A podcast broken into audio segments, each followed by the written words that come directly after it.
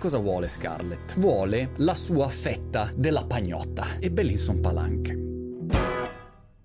Ma avete visto che Scargio, Scarlett Johansson ha fatto causa a Disney. Scarlett, la divina Scarlett Johansson, ve la ricordate in Lost in Translation? È stata la prima volta che l'ho vista, era una visione fantasmagorica, da cappellino per proteggersi dalla luce di Brighton, dal sole di Brighton e dalla sua straordinaria bellezza e magia. E allo stesso modo Disney è un brand che ha dentro talmente tanta magia, se ci pensiamo, c'è Pixar, c'è Marvel, c'è Star Wars, Disney nell'insieme, Topolino, è un peccato vedere che si scannino così l'Avenger eh, di, di punta, una degli Avenger di punta, insomma appena uscito il suo Black Widow Vedova Nera e un brand che poi è un brand nelle case di tutti da, da, tanti anni con tanti prodotti di intrattenimento diverso. Però business is business e allora entriamo nel merito di questa causa di Scargio in sostanza che cosa vuole Scarlett? vuole la sua fetta della pagnotta. Come funziona la pagnotta di Scarlett un'attrice di questo livello? Ha un fisso da un lato e adesso vediamo quant'è e poi ha una percentuale sul box office sul botteghino. E la causa di Scarlett è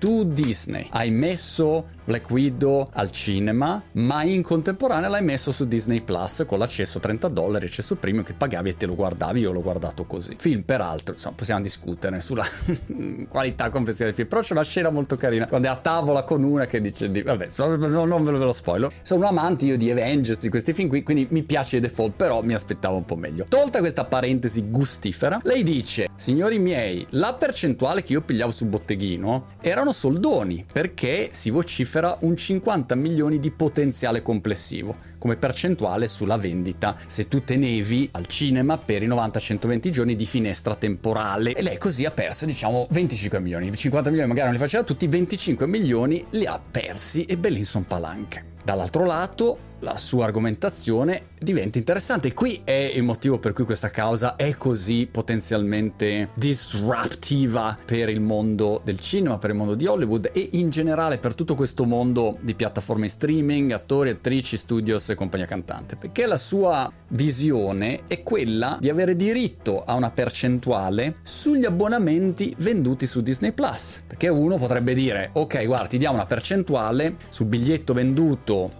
su Disney Plus di 30 dollari ti do una percentuale, come fosse il biglietto del botteghino. Invece no, il suo ragionamento più arguto è oh ma io sono un driver, ti porto abbonati su Disney Plus quanti abbonati ti porto? Grazie a me, quella piattaforma quanti abbonati fa? E qual è, a quel punto uno può fare tutti i calcoli, la vita di un abbonato, quanto rende un abbonato, qual è la percentuale che tocca a me? Allora vedete eh, che il ragionamento inizia a essere molto più allargato e non è solo un fatto di pagnottina del 25 milioni, ma è io attore, io attrice, top di punta, ho diritto solo a una fettina lì del cinema, dei, dei, dei, dei teatri, theatrical, oppure oppure ho diritto a una fetta di tutto il business che fai. E visto che tu, Disney, hai spostato giustamente il tuo interesse in prevalenza su queste piattaforme, Disney Plus e compagnia cantante, cosa che è partita da anni, non è partita da un giorno, sono anni che in generale gli studio stanno cercando di trovare alla formula più alla Netflix con abbonamento così ogni mese c'hai le tue entrate ricorrenti, tutto comprensibile. A quel punto però i grandi attori e le grandi attrici vogliono una partecipazione in questi guadagni. Comprensibile Scargio, siamo con te. Dall'altro lato però vediamo la risposta di Disney e siamo anche con Disney. In realtà hanno ragione tutte e due, hanno torto tutte e due se ci pensiamo. Perché? Disney numero uno ti dice guarda c'è stata la pandemia, tu mi stai facendo questi ragionamenti, il contratto l'avevamo firmato prima, però poi c'è stata una pandemia che ha cambiato radicalmente le regole del gioco e non c'è aspettavamo che fosse una situazione del genere. Dall'altro lato, un'azienda come Disney investe una marea di soldi per creare una piattaforma, per produrre film, serie, eccetera, e per far stare in piedi tutta la baracca. E se si mettesse a dare una percentualina di tutti gli abbonamenti fatti su Disney Plus a tutti gli attori attrici di punta, diventa un modello difficilmente sostenibile. Fanno prima dire sapete cos'è? Basta, no? Facciamo e arrivederci, grazie. Perché? Perché non sono i soli. Perché a quel punto poi c'è Netflix che questo modello non te lo utilizza, poi c'hai Amazon Prime, poi c'hai Apple, poi c'è tutti quanti e in questo mercato i conti poi devono stare in piedi, non puoi neanche esagerare troppo con l'abbonamento perché ci sono alternative. Un altro aspetto importante così che considererei da esterno, ripeto, io poi parlando un po' con amici, produttori, gente del cinema, approfondendo da appassionato eh, faccio queste riflessioni, ma magari sono delle cagate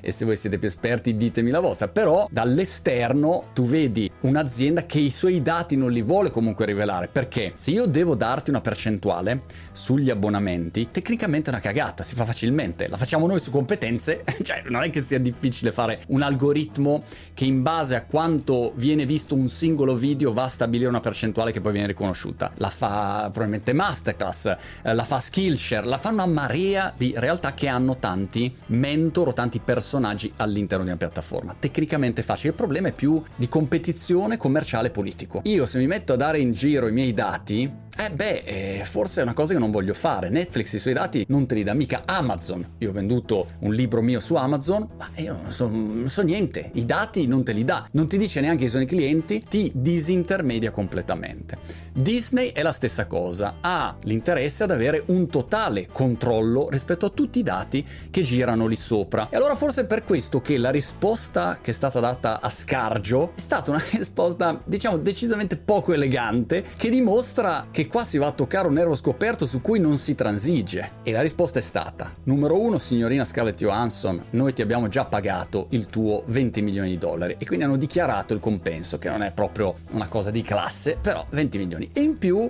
peccato che fai questa considerazione, significa che sei insensibile al Covid, il riassunto della risposta, che non c'entra niente con la richiesta di Scarlett Johansson, che probabilmente è assolutamente sensibile rispetto alla situazione complessiva, ma dice, oh, io qua è vero, ho preso i 20, ma di qua ne potevo prendere altri 50 potenziali, diciamo 25, quindi ho preso la metà di quello che avrei potuto prendere. E peraltro la risposta di Disney fa passare Scarlett Johansson un po' sotto la luce di quella capitalista bastarda che pensi solo ai soldi, sei già ricca, cosa vuoi? Ho capito, ma se guardiamo Disney, chi è ricco qua davvero è Disney, non è mica Scarlett Johansson. Scarlett Johansson è una pulce così nell'universo biliardario, triliardario, quadriliardario di Disney. Però la risposta è stata molto secca, il motivo è questo qua. Se iniziamo a fare eccezioni, poi arrivano tutti gli altri. A quel punto hai tutti gli altri che alzano la manina e dicono no, scusa, Scarlett Johansson ha preso la percentuale sugli abbonamenti di Disney Plus per 20 giorni dopo l'uscita, bla bla bla del suo film, allora li voglio anch'io. Se no vado dagli altri. Allora questa è una situazione eh, complessa.